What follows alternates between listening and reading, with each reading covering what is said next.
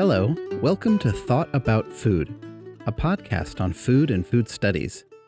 Each episode, we look at important issues around food and we talk to academics, activists, or policymakers who work on these issues. My name is Ian Werkheiser, and I'm an associate professor at the University of Texas, Rio Grande Valley, and director of the Center for Collaboration and Ethics at UTRGV. I started this podcast when COVID 19 forced us into quarantine down here in South Texas. You know, I started it partly because I wanted an excuse to talk to people who don't live in my house, but also one of my favorite things to research as a philosopher and just think and talk about with my friends is food.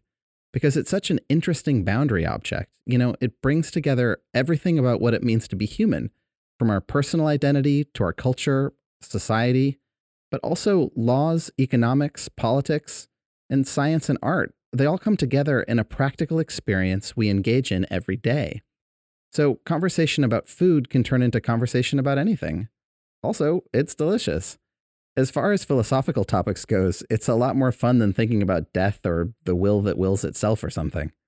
The problem, unfortunately, is that it turns out that it's kind of hard to start a new creative project when you're also dealing with a pandemic that's unprecedented in our lifetimes not to mention a quarantine order that means you're suddenly homeschooling your kids while trying to figure out how to convert your classes to remote instruction. So I have a little bit of a backlog of recordings that I made a few months ago, which I plan to get through quickly. And then once we've caught up, the frequency of the podcast will probably go down a bit. Today, I'm talking to David Leichter about a book chapter he wrote called Edible Justice Between Food Justice and the Culinary Imaginary for the book Food Justice in U.S. and Global Contexts Bringing Theory and Practice Together, which I co edited with Zachary Piso. It's a good book. Check it out.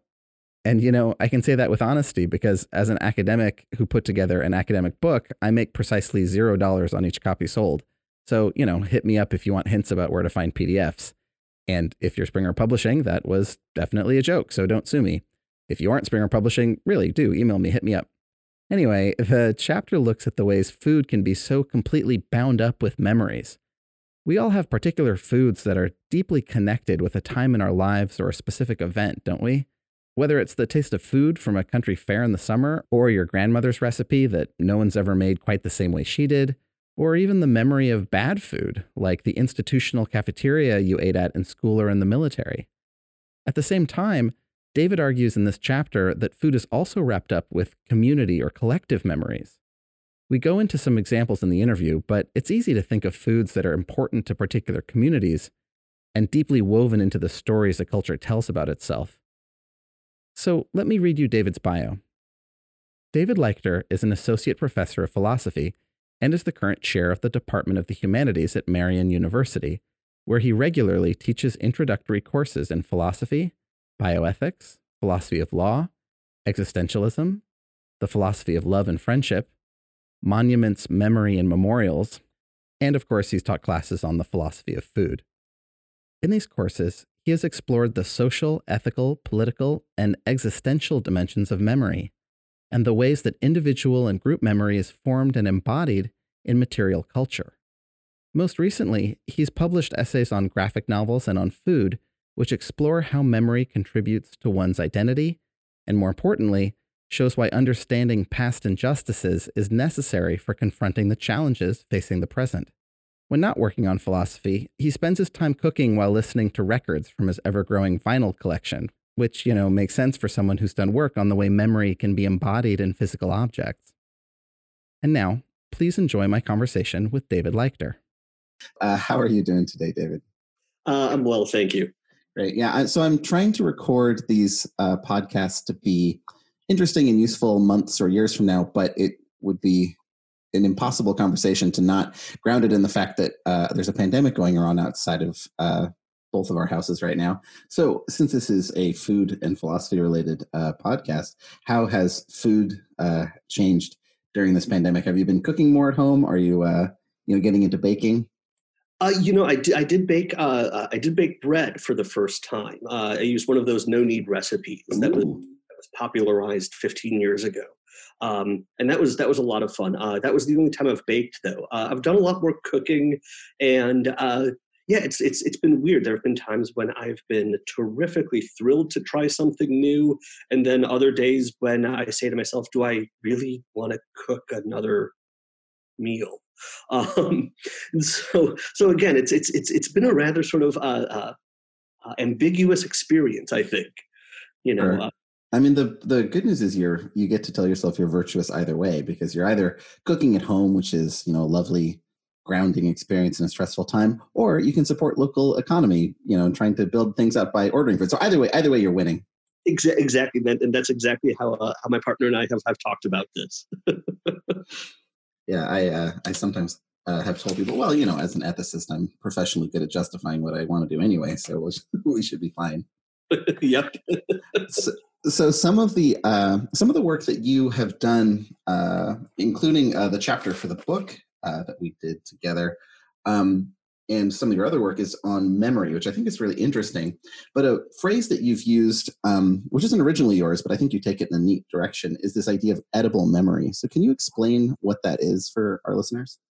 Yeah, I think uh, you know it sort of comes out of uh, I think a really sort of common experience that that I think a lot of people are really sort of having right now, especially right that sort of return to comfort foods uh, and those foods that uh, that nourished them when they were kids. And so I think the uh, the idea of edible memory, I think, is takes two things. Right. The first is that um, it's a very sort of personal memory that we have.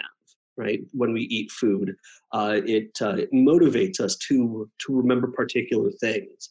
Um, but at the same time, I think this notion of edible memory also uh, allows us to see both the very personal and very sort of social ways that uh, that our memories are embodied in context, right? And so I think one of the strengths of of this concept is that it gets memory out of the head and into practice, right? That memory is something that we do, not just something that we know.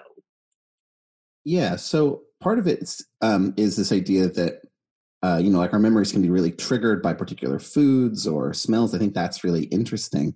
Um, but what gets really, uh, what makes it really fascinating to me is this idea uh, of how we share food and therefore, I guess, share memories with one another. Because there's a difference between me eating something that reminds me of my own childhood and me cooking something for you that reminds me of my own childhood. Can you talk about what, what that process is?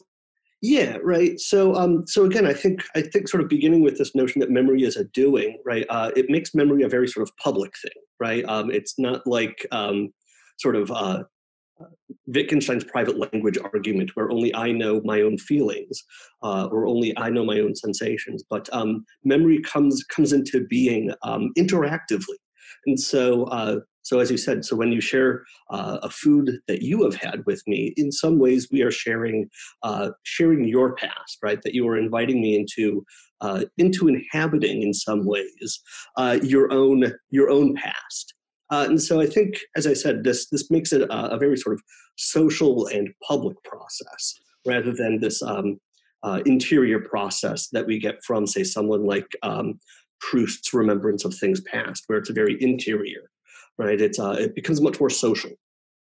Yeah, I mean, it, it, would be a different book if Proust had sat some people down and said, "Have these delicious cookies, and let's talk about my childhood." And you know, I've locked the door. You'll be sitting here for the next fourteen hours. Yeah, exactly, exactly. Uh, and as I said, that's I think that's really where uh, I think the um, the the impetus for this for this sort of comes from is uh, that um, food often, right? When we think about the the meals that we that we have had, I think the most memorable meals that we have had uh, are the ones that uh, that connect us, right? Whether it's sort of a highly ritualized meal like a Passover Seder, uh, or even you know the comfort foods, right? The the the Kraft macaroni and cheese that my mother would make me, right? Um, remembering even that right reminds me of of my mother. It reminds me of a social relationship. So so there's a difference maybe between this idea that i happen to have an association with macaroni and cheese or with madeleines um, and this idea of an heirloom food right? Something that is maybe a shared culture. So maybe we could talk about that because i think the word heirloom for most people either when it's not associated with food is you know a particular valuable thing from you know your grandmother that you have up on the shelf somewhere but when it's an heirloom food, we would think of probably heirloom tomatoes first. And by that we don't mean anything for my grandmother. We just mean an ugly tomato at the grocery store that tastes very delicious and is expensive. Yeah, right. And I think the the uh, the, the notion of an heirloom, I think, is really interesting, um, especially in the way that we use it today. Right, that um, uh, an heirloom tomato, as as, as you said, is uh, uh, we think of it as something special, right? The uh, the heirloom tomatoes that we get at the grocery store are two or three dollars more a pound than the conventionally, you know, than the than the conventional tomatoes. Um, and so, uh, so on the one hand, we have this notion of an heirloom as as something that's passed down. Uh, and then on the other hand, the way that we sort of think about heirloom foods now is uh, that it also separates us or highlights our separation from the past. Right, that uh, these heirloom tomatoes are no longer the ones that we regularly have. Right, they are the ones that are that are special in some way. They're marked out. And so I think in, when we talk about heirlooms, we're talking about sort of this both connection with the past and separation from the past. Uh, yeah, that's interesting. Talk about that because it occurs to me, you know, an heirloom tomato is something that for many of us we would be trying for the first time. And if not an heirloom tomato, then any other sort of heirloom varietal. Um, because the one from our actual childhood, the one that we remember, is a standard industrial agricultural kind of um, mass-produced vegetable. So to call it heirloom is interesting because it's it's a new experience, a new experience for most of us. So what's what is giving it that um, that moniker? Yeah, um, with with with the heirloom, I mean, as I said, I think there's a real sort of um, political way of thinking about the heirloom tomato now, right? Because uh, it, it is something that we did not eat, you know, growing up. Uh, and in some ways, when we start thinking about heirloom tomatoes, it mobilizes in us uh, a whole host of connected beliefs, right? That perhaps this tomato is what a real tomato tastes like, or this tomato is one that um, that people grew in in the past, uh, and then that mobilizes, uh, I think, a whole host of different ways uh, that we think about that past, uh, whether it's uh, through the through some sort of nostalgic eyes, where we idealize a, uh, a a victory garden, perhaps, or even prior to that, right when um, when the U.S. was perhaps a little more agrarian, uh, and so uh, and so it's really interesting to start using this this term heirloom, right, both as a, as a way to sort of drive up the price of particular foodstuffs. Uh, but as I said, it also sort of mobilizes a, a, whole host of ways that we think about the past and think about who perhaps grew them, right? Um, because quite often, uh, perhaps our, uh, I, I, think nowadays our, our grandparents perhaps uh, did not eat heirloom tomatoes, maybe uh, not even our great grandparents ate heirloom tomatoes, but it still nevertheless gives us that nostalgic feeling and it still gets us to think about a a past that perhaps never existed and a past that um, we want to return to right? And so it's uh, i think it mobilizes a feeling of nostalgia as well that uh, that a lot of grocers and a lot of uh, other seed companies can really uh, uh, motivate.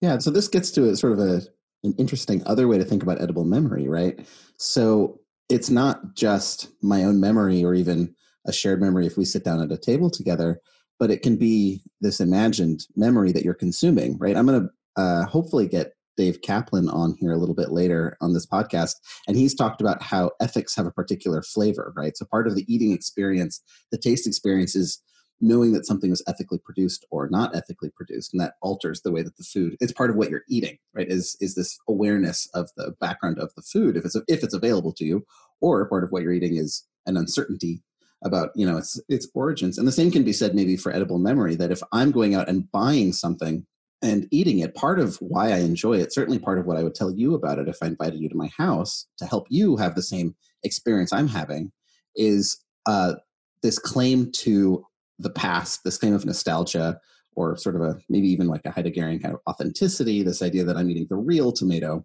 it really is part of what you're eating right is this memory even if it isn't yours or anyone else's, uh, which gets us to this other phrase you sometimes use about culinary imaginary. Can you talk about what's that and how is that related to the edible memory?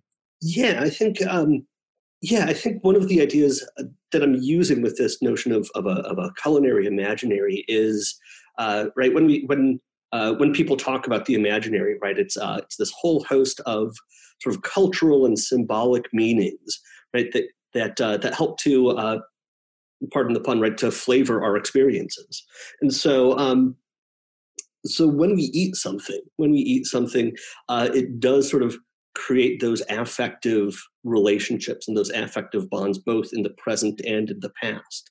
Um, sometimes these bonds are wholly imagined as well, right? That uh, uh, that we are nostalgic for a past that perhaps never existed.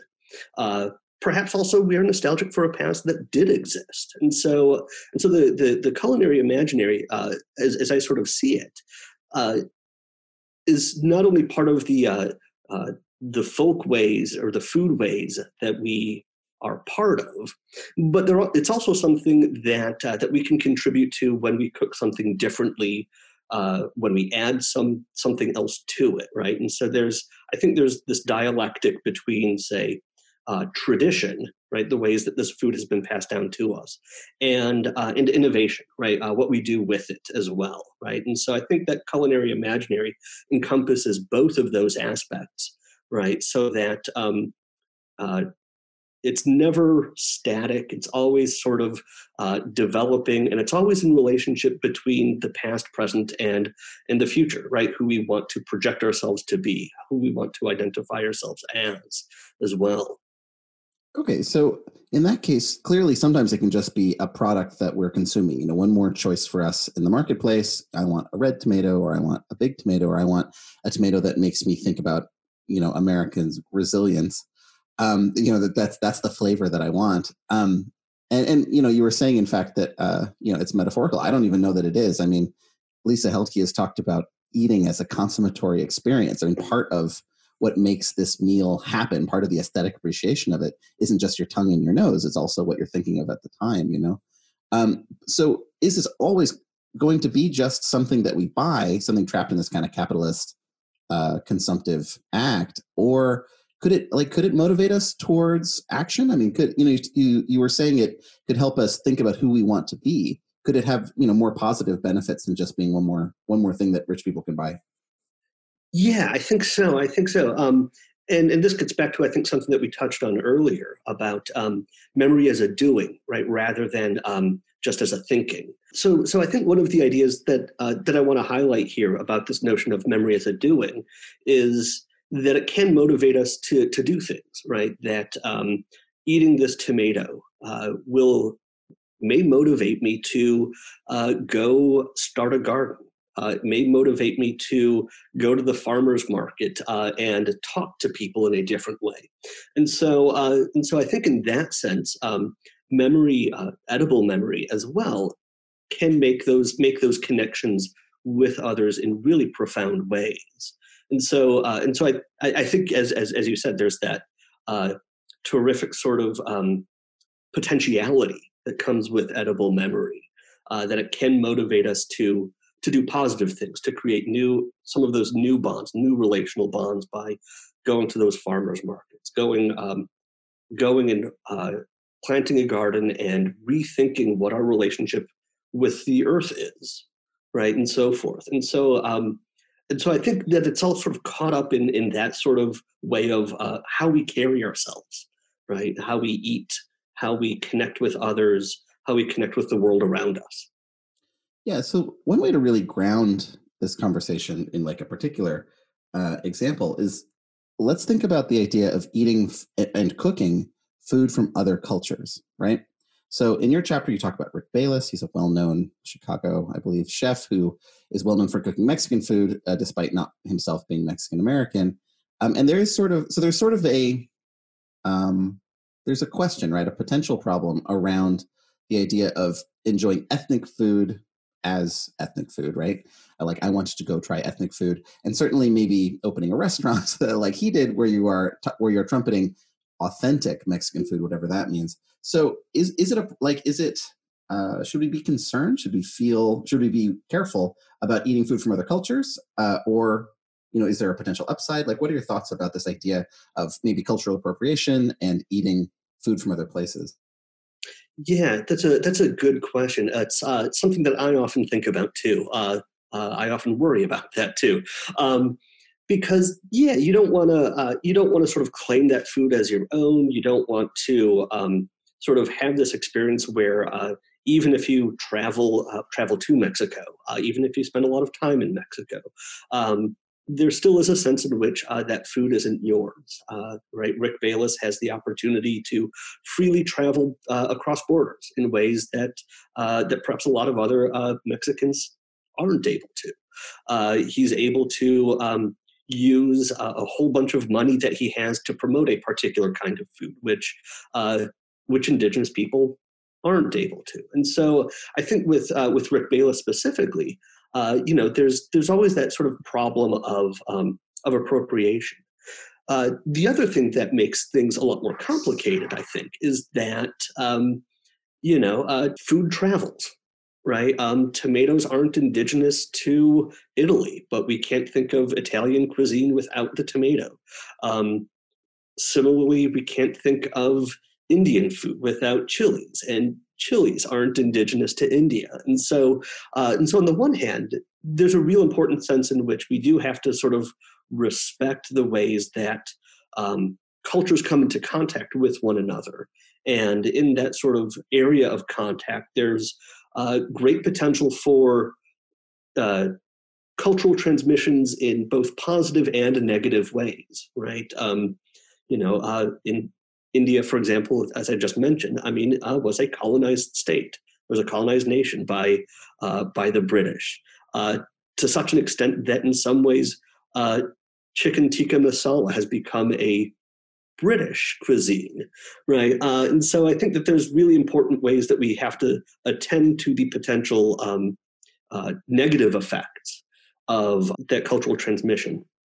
Um, but as you said, there's there's also really sort of positive ways. I mean, um, Italian food with tomatoes is just wondrous, right? You go to Italy and you have a, a pizza there, and it's unlike anything you know that you've tasted here. Uh, and so there is something I think really, really positive about that cultural transmission. But we also have to be really careful about um, when it sort of oversteps that line and we say no, this is actually our food, not their food, or I have the right to show other people this food.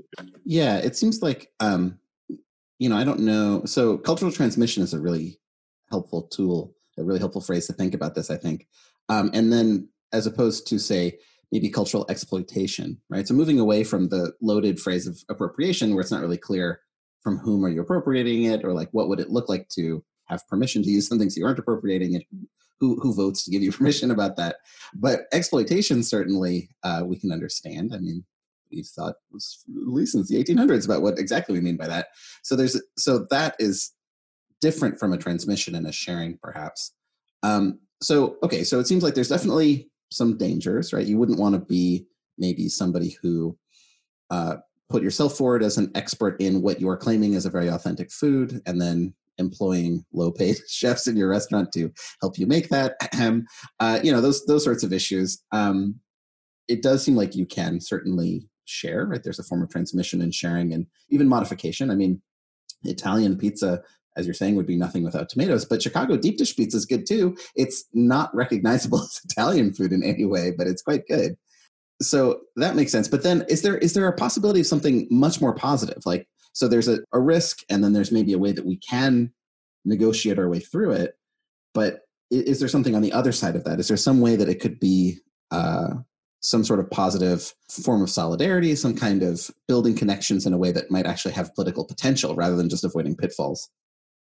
Yeah, no, I think uh, I, I, really think so. Um, let me give uh, uh, uh another example. Um, so uh, there is a, uh, a, chef in Racine, Wisconsin, who's cooking Laotian food. He was born in a refugee camp in uh, 1979 and grew up in southeastern Wisconsin uh, with his family. He often he often says, "You haven't seen anyone skin a deer until you've seen his his mother."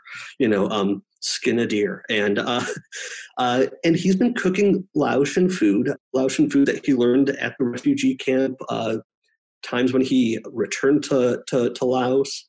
And uh, in the last three years, he's been really sort of emphasizing uh, this notion that right by eating his food right? We're getting a sense of what it means to be a refugee. We get a sense of what it means to have that cultural connection.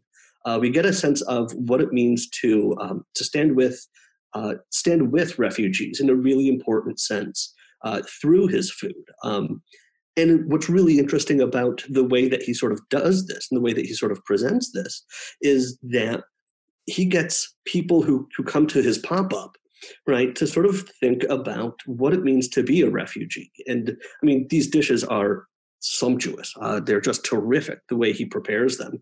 Um, and so i'm not sure that they might be exactly what they ate um, but they nevertheless get, uh, get, all of the participants who go to those pop-ups uh, to think about what it means to be a refugee what it means to support refugees uh, what it means to support him, what it means to support um, community agriculture, and what it means to, su- to support community businesses. And so, uh, and so he he's able to interweave all of these different threads together in in a big bowl of fun. Right. So that can be a real site for conversation. I mean, I know that uh, particularly refugee cuisine uh, in the United States can be a way to know that there are these other communities living in your midst and get to know them in a way that you're you know you're sharing a boundary object so you can come to you know literally come to come to one table together and uh, help to see the other communities that are existing all around you. Exactly exactly. Uh, and i think that there's a that that's a real sort of important moment to have right? Um, especially as as people um, as people do try to seek out uh, seek out these different kinds of food, right? That um, you know we shouldn't just think of this as you know uh, an adventure in eating, but really uh, uh, a moment where we can share in one another's presence, where a uh, where a past that perhaps challenges us uh, comes to the fore, right? Um, you know, as as as as the chef and I were talking one day, you know, um, I think one of the things that sort of came uh, came to light was was this notion that, um, uh, at least in the American imaginary, right, that the Vietnam War ended in 1975 and the U.S. withdrew, and that was that. You know, uh, and what we don't remember is that uh, even even afterwards, even in, in those years afterwards, there were refugee camps of people who were displaced because of U.S. Uh, military in, intervention in uh, in Vietnam, in Laos, in Cambodia, uh, and that this was the result of of very bad U.S. policy, right? And so, um, and so it was a really sort of good moment for us to sort of connect on that level and say, wait a second, there was a, a much greater human cost than we initially imagined right and we do need to sort of wrestle with that and you know we do need to sort of think about what the implications of that of that is yeah, there's a there's an organization in East Lansing, Michigan. I'm going to try to get them on if I can. Uh, that helps refugees and immigrants to the to Michigan to start their own farm or their own community gardens, and then eventually building up to a farm and selling at this uh, shared farmers market. Because uh, what a lot of people who were refugees managed to bring with them was some seeds that they preserved that were very important to them, and they know how to grow food. They just they might not know how to grow food in the Michigan weather, but they they know growing they know, but um, entering into an American uh, market, figuring out how to negotiate that and make some income is a real way to help people. But also, um, it's a way to share who they are and their stories, and it's been it's been a really I think interesting project. Well, that does that does sound really interesting. Yeah. Yeah, I'll, uh, I'll send you along some information about it. No, thank you. Uh, one of the other things that you just mentioned, you know, also sort of bears on this, right? That um, you know, when when people um, when people come to different countries, whether it's uh, because they're refugees, whether it's uh, because they were forced to, uh, whether it's uh, voluntary, um, that uh, that yeah, you do have to sort of shift how you make your cuisine now, right? That um, uh, you know, the the daikon radish might not grow in this climate in the same way. Uh, and so, how do you substitute those things out? Right? And so there's there's always this sort of process of negotiation. You know, how do we preserve how do we preserve what came before us, but can still nourish us in this very different climate in this very different space where we have different access to very different things and so i think that there's this this this interesting sort of moment where you do have to make those decisions about what to preserve what to transform how do we ensure that the transformed cuisine still connects back to the um, uh, to the previous cuisine that uh, that one ate yeah, that's interesting. You mentioning voluntariness uh, just made me think that, you know, not all food memories, not all edible memory is of something delicious, right? And that, and for particular reasons. So if you think about, say, African American slave cuisine, um, or just the cuisine of anyone who's faced extreme poverty, uh, that is limited not because they wanted to just work with a few ingredients or something,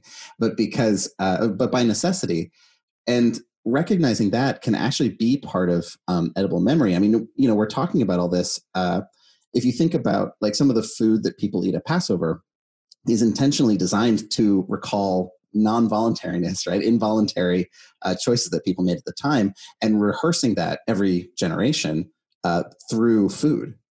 Yeah, yeah. Um, yeah, that's that's that's a really good a really good example, right? Uh, bitter herbs, uh, matzah. Um, you know, uh, Passover is is a joyous holiday, but the foods that you eat are decidedly not joyous. And so, uh, yeah, right. Um, I know a couple a couple of my African American friends, you know, have, have said they've had chitlins and will never have them again. You know, and it's the same sort of thing where uh, why would you want to be reminded of that? And perhaps one of the things that um, the edible memory can can encourage us to to think about those sorts of those sorts of relationships right that that this memory is perhaps not one that i should have or this memory is perhaps not one that i like having but it nevertheless is is important yeah and it, it grounds it and you know uh, i think is a way of preserving it and making it a focus of discussion in a way that we can lose you know uh, so your chapter in the book on um, that importance of preserving edible memory, I have my students read it very early in the semester uh, when I teach a philosophy of food class, because one of the assignments I have them do is bring a food to class that has some meaning for them. And uh, I have them read that so that we can t- discuss what what I mean by some meaning for them, um, and why I think it's worthwhile to share food like that. And as a result, we've had some really interesting things. I mean, sometimes people just bring delicious food that they have, but I've had students that have brought food that they hate. And the reason why they hate it is because it was the thing that they would eat in their house when their father was between work. When they didn't have any money, this is the way that their mom would make things last. Like it might just be, you know, small pasta and a can of tomato sauce and maybe some oregano. And literally that's all. And so it's too salty, it's overprocessed, it's not good for you, it's not fun. Um, and, you know, eh, but that flavor is so uh, memorable to them as a time of worry and stress um, and trying to make things and trying to make do and they want to share that as a meaningful food memory with uh, the class and we've had some really and you know and then a lot of the students will have the same or similar memories themselves and so it can go in very interesting kinds of directions uh, to think about not food just as a delicious way to preserve a memory of how tasty something is but um, as a, a framework for discussing all kinds of different memories yeah, that's that's a terrific uh, terrific example. Um, and I, I, I really I, I, really appreciate that your students bring in um, food that they that they don't like uh, that it that forms a bad memory. Because all too often I think we we do have that um, that sort of nostalgic tie to food right? That this was this was good food right? Um, or that you know that Kraft macaroni and cheese is is comforting in some ways. And that uh, and I like those examples where uh, where there's food that's eaten that's not comforting. Um, and I think it's really important to sort of to again sort of highlight that relationality of memory, right? That uh, uh, that sort of going back to this notion that uh, uh, memory is involved in a social context, right? Uh, the fact that um, perhaps uh, perhaps let's say I didn't have Kraft macaroni and cheese, right? Um, in some ways, that does mean that that I don't have the same sort of background experience as people uh, who did have to make do with with those foods that were perhaps um, not comforted by having Kraft macaroni and cheese, and that uh, and that I might have to sort of think about what that now means. And so I think that um, that those sorts of moments where uh, where we recognize not only that we have two different memories of the same thing, but that the the very fact that I had access to a particular kind of food situates me differently with regard to food than perhaps others. Yeah, one of the interesting um, foods that a student brought, sort of in regards to that, was blueberries. And she brought them to talk about how much she doesn't like them. So, blueberries are very, you know, they, they don't grow here in South Texas. They're imported, they're expensive, and most people regard blueberries as pretty delicious. But for her, uh, blueberries were backbreaking labor when she was a kid of picking them. They would go on this triangle of um, picking her family of South Texas to Michigan to somewhere on the West Coast, um, you know, California or somewhere, and back again in order to sort of stay in picking season for as long as possible throughout the year. And so this is a backbreaking labor of picking these blueberries. She very clearly remembered the cool, misty feeling of pesticides going over her, which she enjoyed when she was a kid in the hot summer, picking things blowing over from another field. Um, and so you know this dirty sort of unpleasant experience where she wasn't in school and then that got transformed when you look in the grocery store to an expensive uh, product back at home that people wealthier people whiter people in south texas would be buying as and it was laid out often um, here at our local H-E-B which is a you know the local grocery store chain in a sort of faux farming context. So like it would be in a basket with some images of farms behind it and some farmers to make it look just like you're on the farm as you're getting this basket of blueberries. And that was such a falseness for her uh, that she she could never eat them. Right? It was you know she because she would sometimes pick one or two and eat them while she was on the field. And so it was a, supreme sense memory of that, but also just looking at that and seeing the way that people would want to pretend that they were at a farm as they purchased these things and not knowing the work that went into them, uh, I think is really significant. Oh yeah, yeah, right. And that gets to that sort of that sort of moment of of quasi nostalgia, right? Where um, right, uh, a lot of a lot of our food, right, when we go to the grocery store, um, seems to just sort of magically appear there. Um, you know, the fact that uh, that we can have that we have access to tomatoes twelve months a year. Um, the fact that we have access to blueberries 12 months a year, uh, right, and that sort of thing. Um, profoundly sort of decontextualizes a lot of uh, a lot of our food, and um, uh, in some ways, uh, that story uh, that that your student tells is is a really important sort of recontextualization of it, right? That um, uh, I might not have a memory specifically of blueberries apart from uh, blueberry pie that uh, perhaps my grandmother used to make.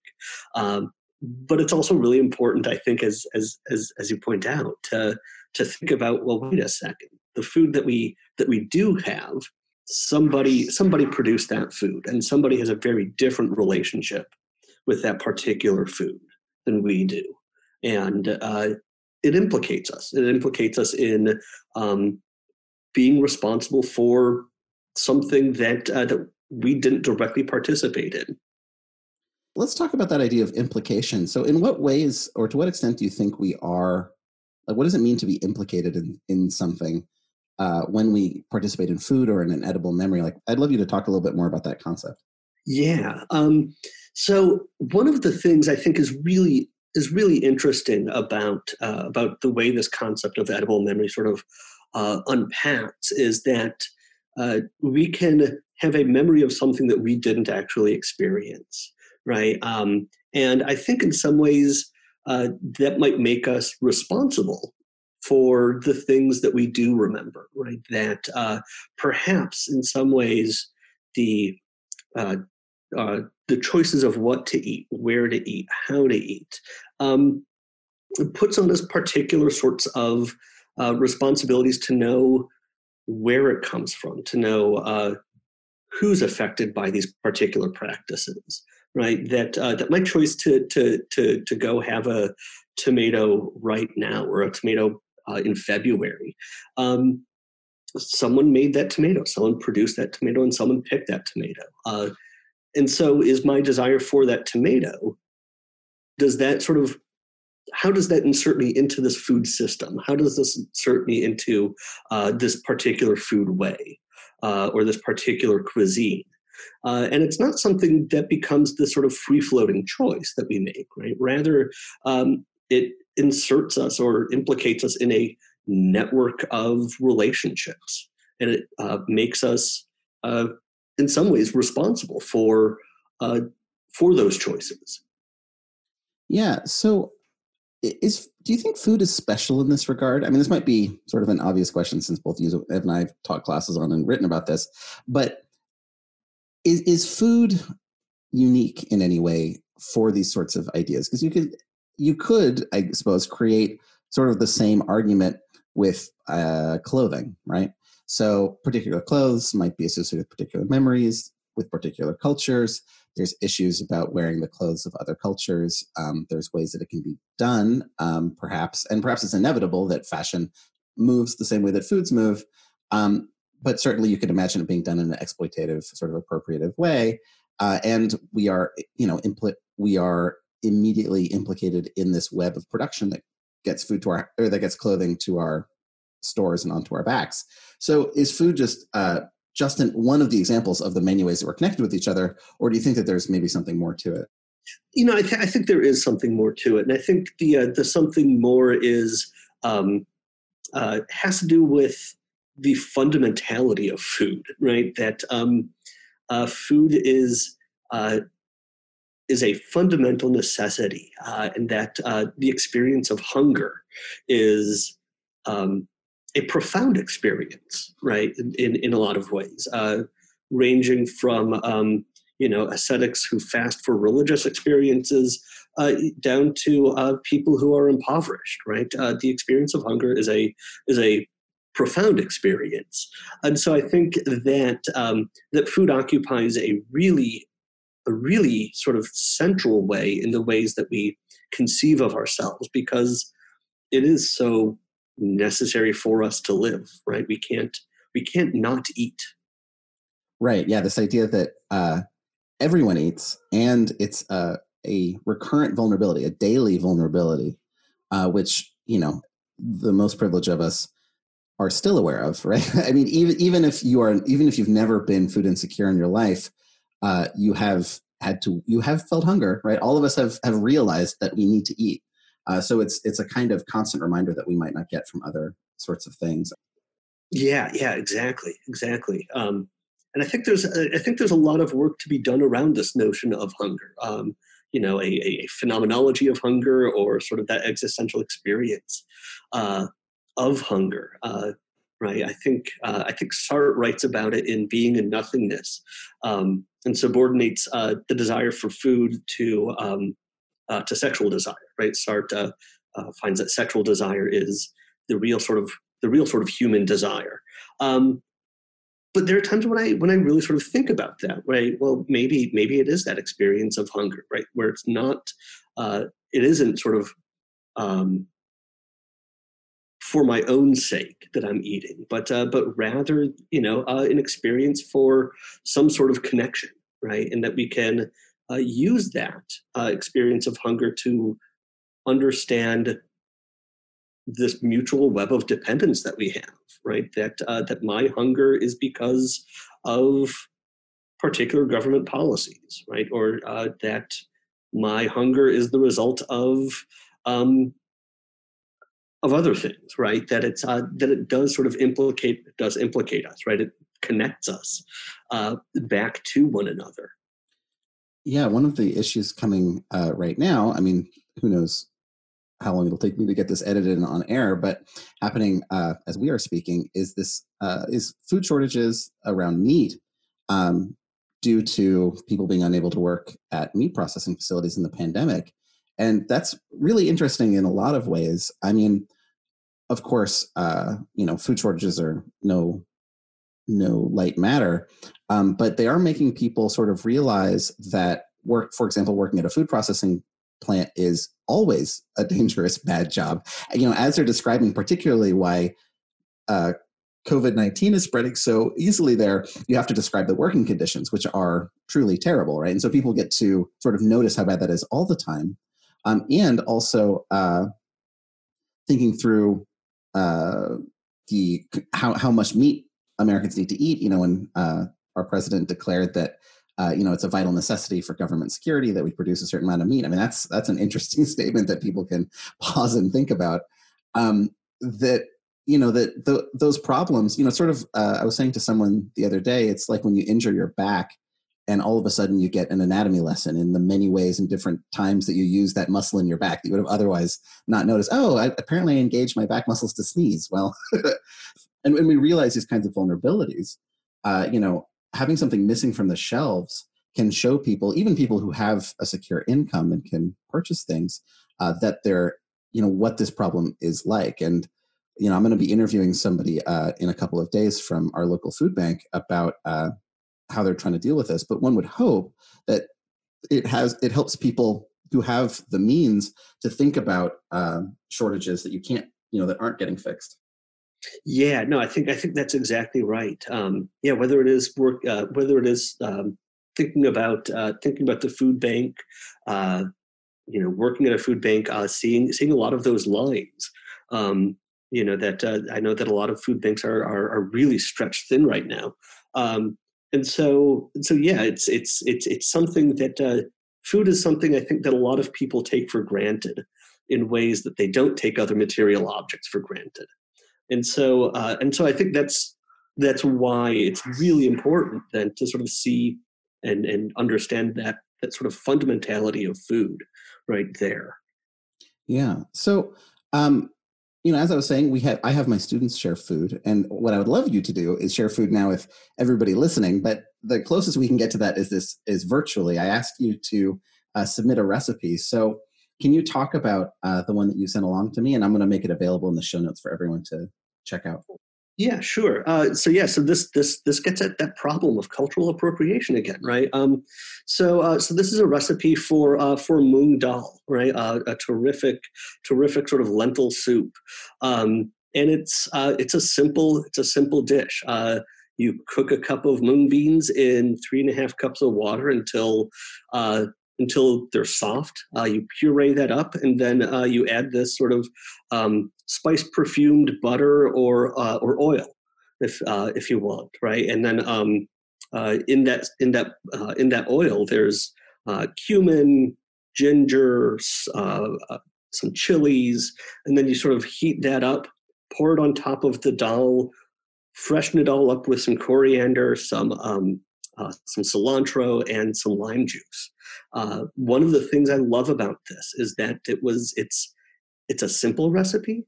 Uh, it's filling, um, and it's easy. Uh, I came to this recipe. Um, I want to say about 20 years ago. I was just out of college, and uh, I realized that I had to learn how to cook. That um, you know, I, I didn't, I couldn't go to the school cafeteria anymore. Um, and so, uh, and so I figured that the best way to learn how to cook, and I don't know why I sort of thought this, um, but I said Indian food. Uh, if you want to learn how to cook, learn how to cook Indian food, um, because that food, uh, you know, it's it's mostly vegetarian. There's a strong sort of vegetarian strain in a lot of Indian cooking, and uh, you know, if if you really want to be a good cook, you need to be able to make vegetables taste good. I don't weird sort of reasoning, I know, but uh, but that's that's what it was. And um, I I came across this cookbook, and uh, this this recipe has just been in my uh, sort of stable of recipes for the last twenty years. It's uh, I can grade papers while while making it. Uh, I can listen to a podcast while making it. Um, uh, I can make it while hungover, uh, and so it's it's it's terrific. Um, uh, it's flavorful. That's great. Yeah, I'm ex- I, am excited to try it. You know, this is this entire podcast is just a uh, thinly veiled attempt for me to get recipes from friends of mine to make it my house. well, I really appreciate you taking the time to talk to us today, David. Um, I, I, bet I'm going to have to grab you back on the podcast some future time to talk about these issues some more. Um, but I really appreciate it. Excellent. My pleasure. Thank you so much. That was my interview with David Leichter. I'm going to put a number of things in the show notes, including links to read more of David's work, which I strongly recommend, as well as the recipe he shared with us. If you'd like to subscribe and leave us a review wherever you find your podcasts, I'd appreciate it. It helps people find the show. You can also follow us on Twitter at Food Thought Pod. And if you have a topic you'd like to hear discussed, or you have a question or a comment, please drop us a line at thoughtaboutfood at gmail.com. Until next time, thanks for listening to Thought About Food. I hope you enjoyed thinking about food with us today.